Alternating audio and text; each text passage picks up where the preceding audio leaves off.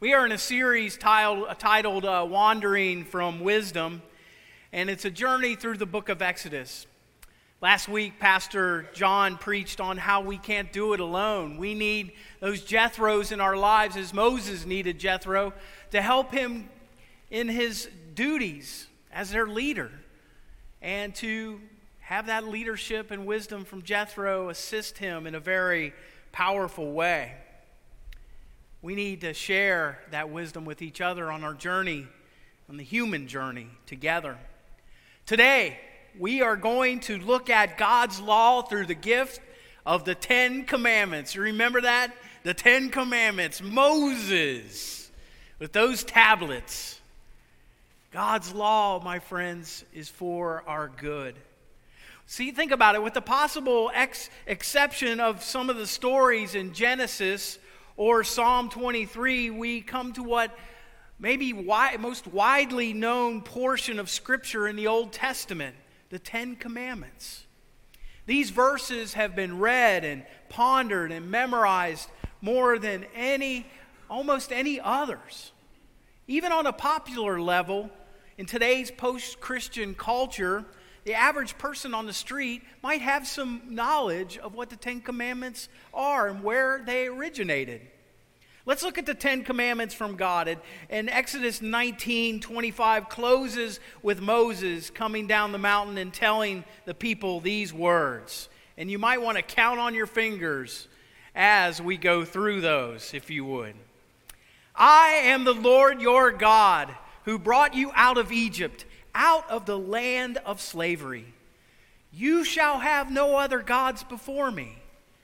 You shall not make for yourself an idol in the form of anything in heaven and above, or on the earth beneath, or in the waters below. You shall not bow down to them or worship them, for I am the Lord your God, am a jealous God, punishing the children for their sins of the fathers to the third and fourth generation and to those who hate me, but showing love to a thousand generations of those who love me and keep my commandments. You shall not misuse the name of the Lord your God, for the Lord will not hold anyone guiltless who misuses his name.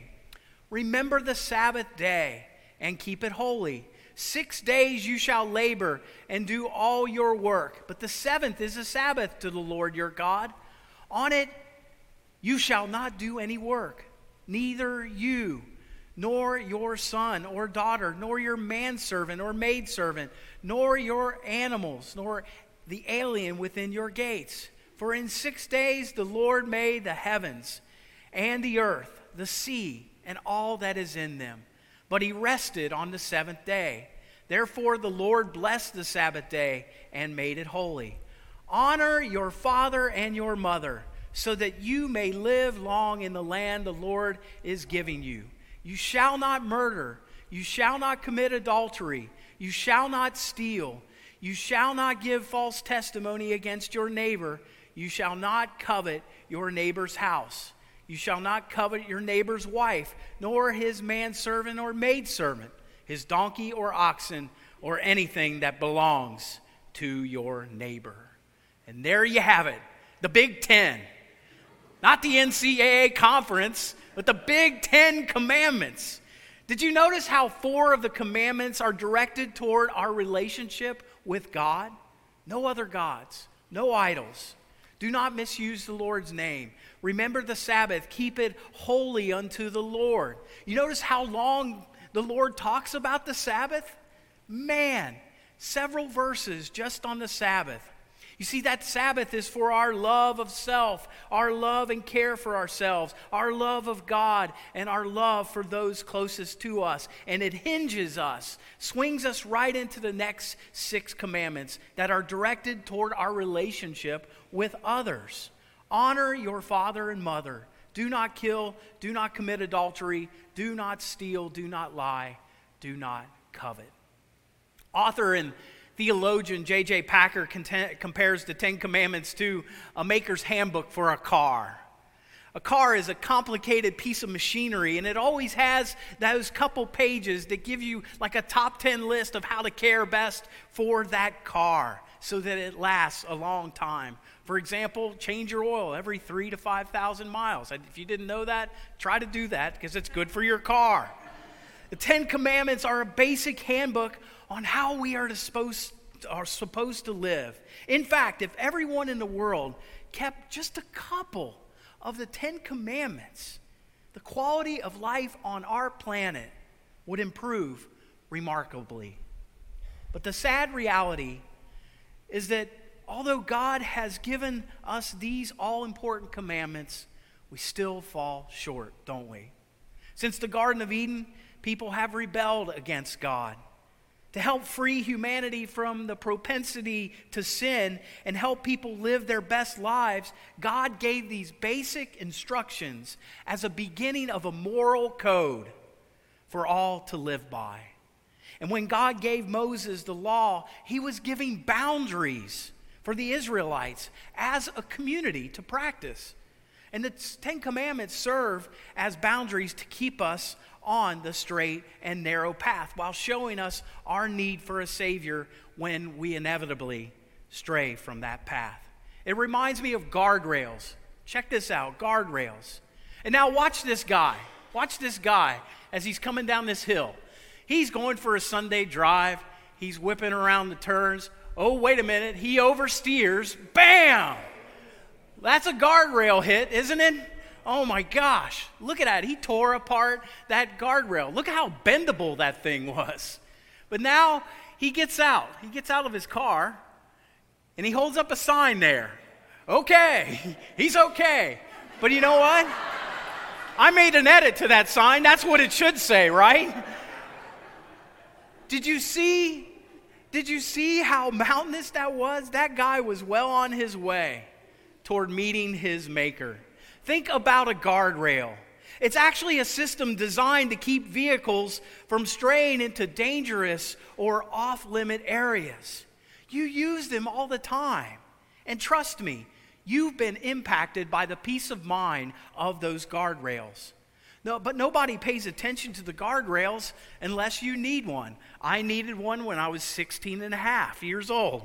Trust me, I've been on roads in pretty remote places, being on a mission trip where there were no guardrails on a road like that.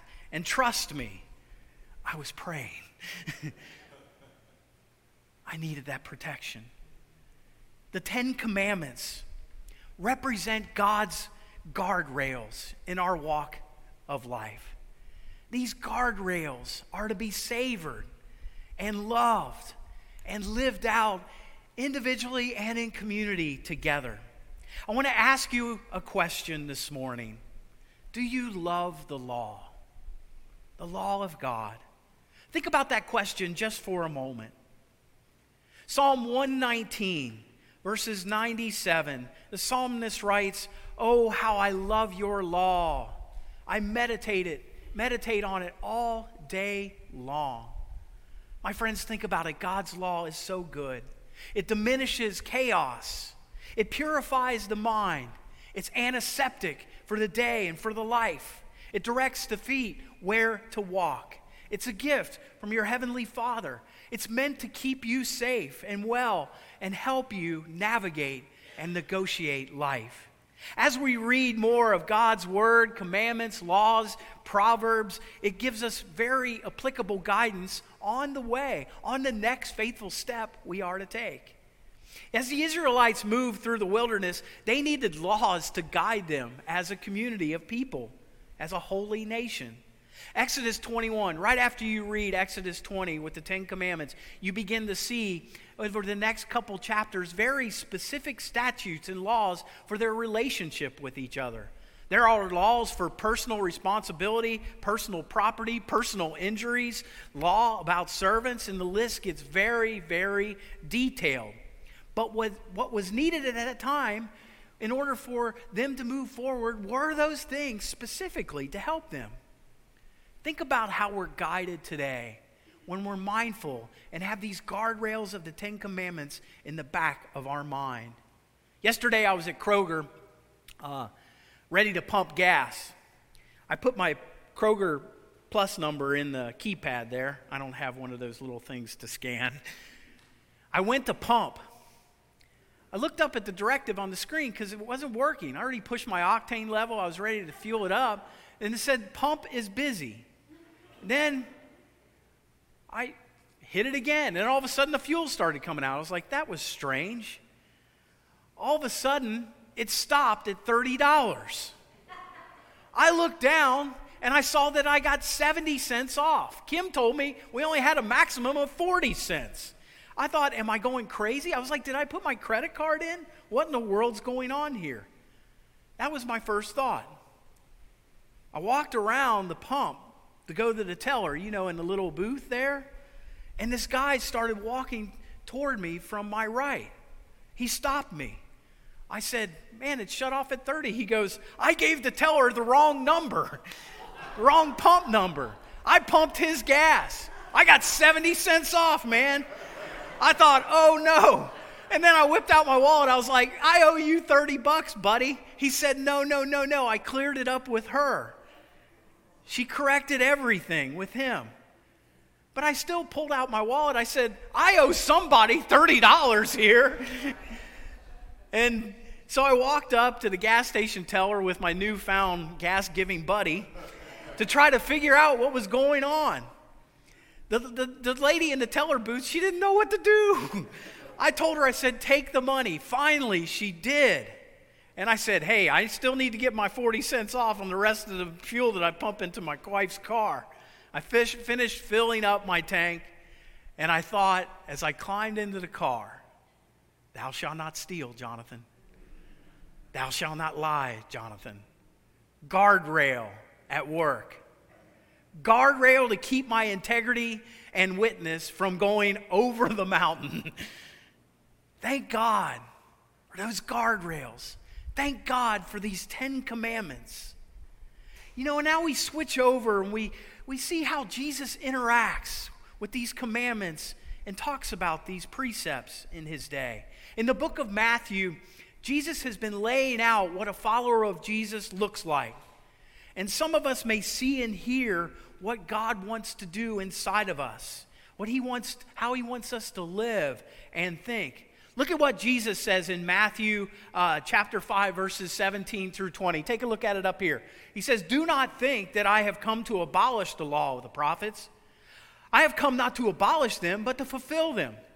For truly I tell you, until heaven and earth disappear, not the smallest letter, not the least stroke of a pen, will by any means disappear from the law until everything is accomplished. Therefore, anyone who sets aside one of the least of these commands and teaches others accordingly will be called least in the kingdom of heaven. But whoever practices and teaches these commands will be called great in the kingdom of heaven.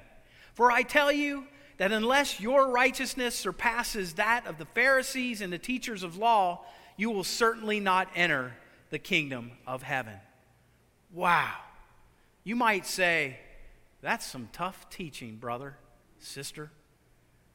Remember that most of the content that Jesus is teaching his listeners is unusual to them.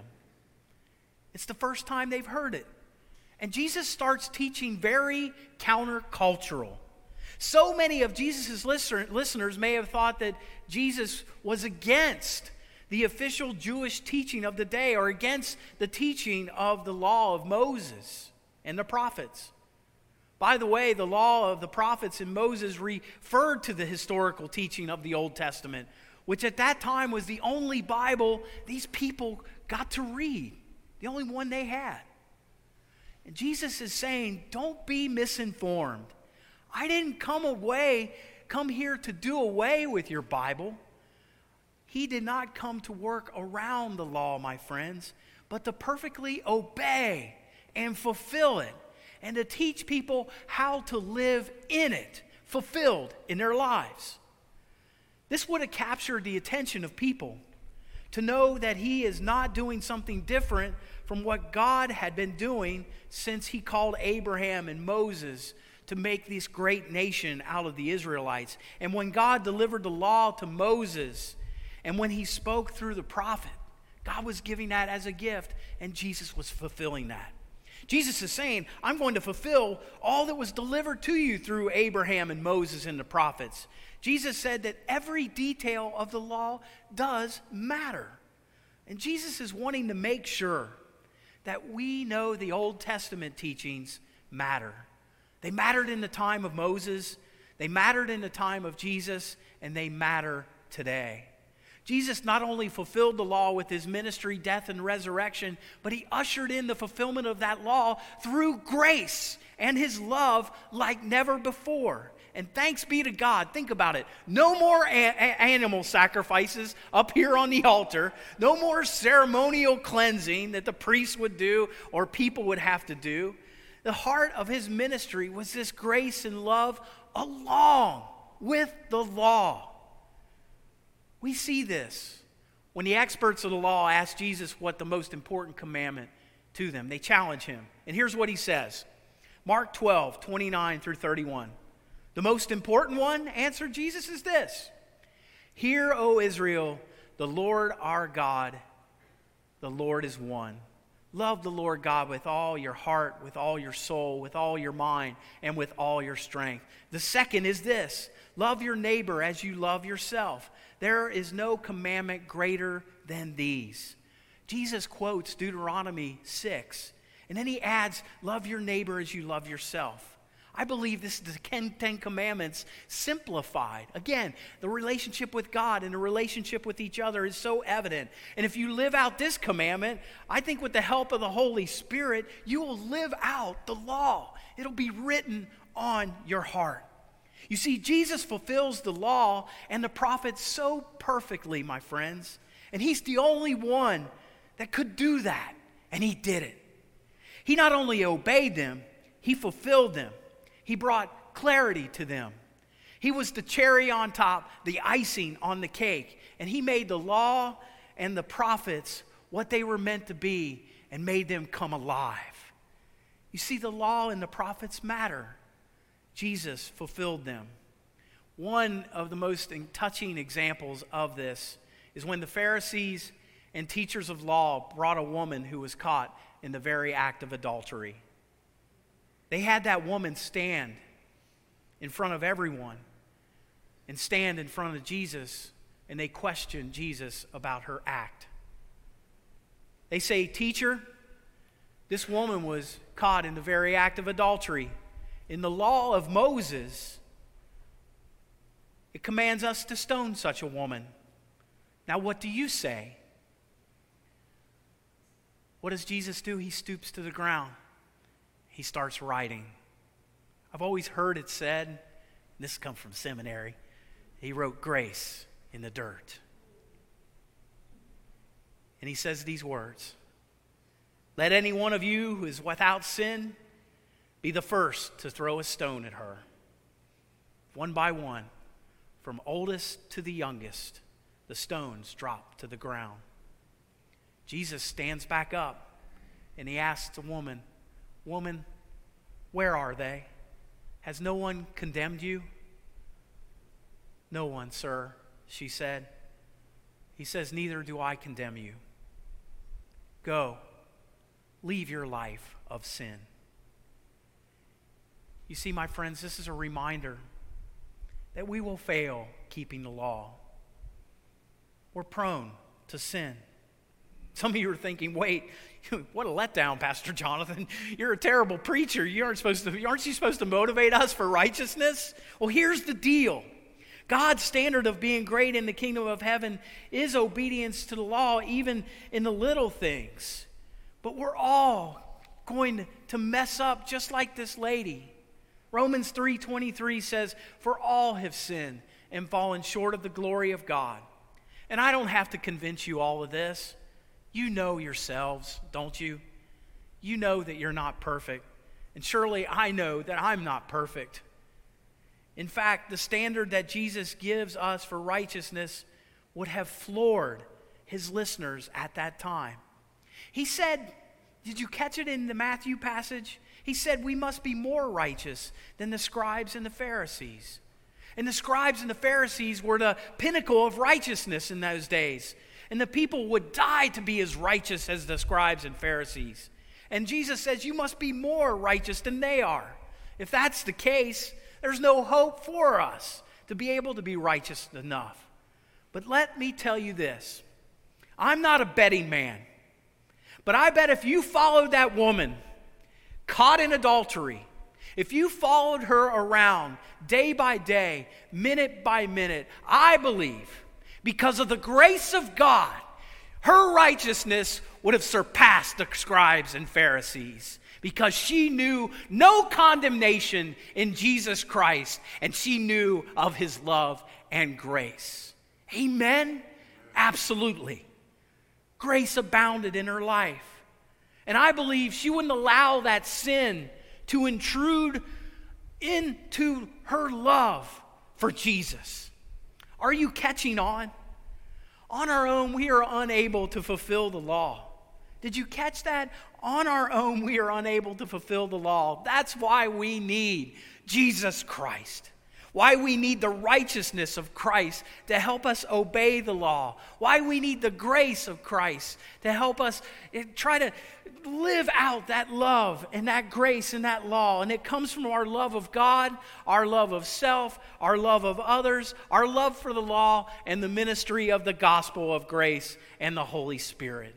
You see, the law and the prophets show us God's way. And in part, they show us that we cannot measure up to God's standard, which shows us evermore that we need that grace in our lives. We need Jesus' forgiveness. We need the forgiveness found in his blood sacrifice.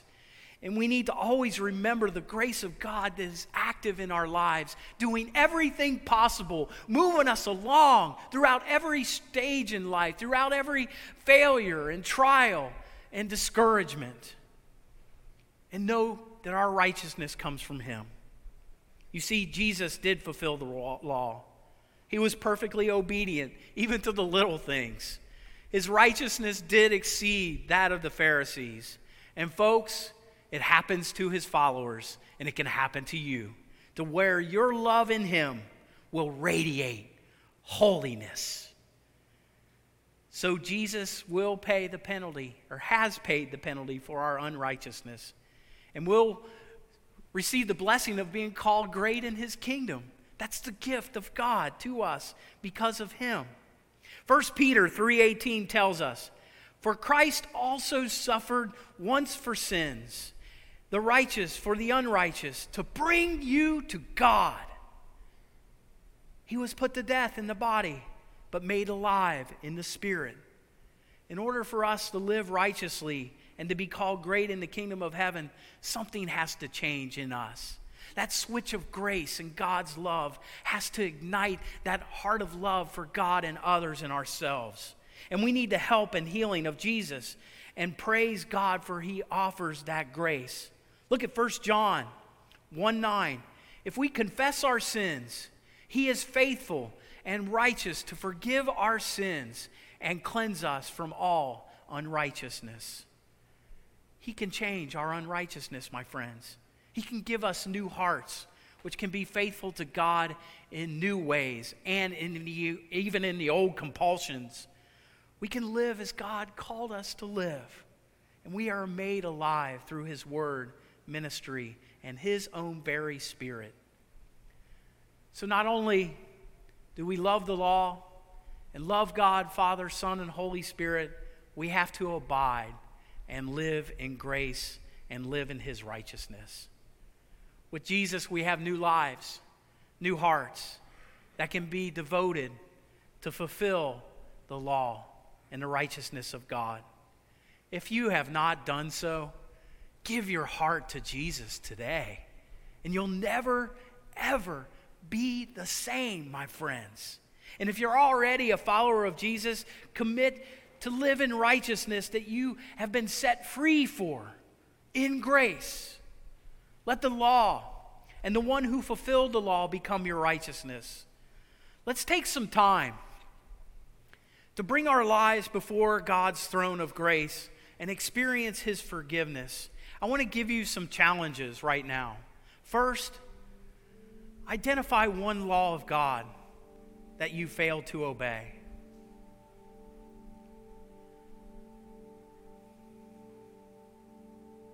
Maybe that command, lying, not putting God first, coveting. Ask God to forgive you. Perhaps you haven't forgiven someone who has broke a command against you. Perhaps you have not loved the way you should. Perhaps you've had a prideful heart. Whatever it is, ask God to forgive you and then make it right. Now, thank God for His grace and for giving you new righteousness and live for Him and let grace abound. Next, identify one law of God that you will fulfill this week. Ask God to guide you with His Holy Spirit. You are now set free to live for God with the righteousness of Jesus and commit to live a new life in Him and His help to help you fulfill the law. The call of righteousness is a serious requirement from God to humanity, and God doesn't mess around with sin. The fact that we know the depth of our own sin and our own righteousness should drive us straight to the cross of Jesus Christ, where we shall be changed, where we shall be made new, where we shall live new lives devoted to God. We must remember to love the law. We must also remember Ephesians 2 8 through 9. It tells us is for by grace that we have been saved through faith. And this is not from yourselves, it is a gift of God, not by works, so that no one can boast. And lastly, commit to memory Philippians 2 13. For God is working in you, giving you the desire and the power to do what pleases Him. God working in you, given the desire, the power to do what pleases Him. Father, help us to live in this reality today. Help us to trace your words. The law is sweeter than honey to the lips. God, make us new and alive in Christ through your grace. Impart your righteousness upon us so that we can live in a new way in a path of holiness. Lord, you love everyone here. You've lifted them up in a new reality the, through the fulfillment of the law. And we thank you that you've done everything to minister unto us through your grace and through your sacrifice. And we pray this in the name of Jesus Christ our Lord. Amen.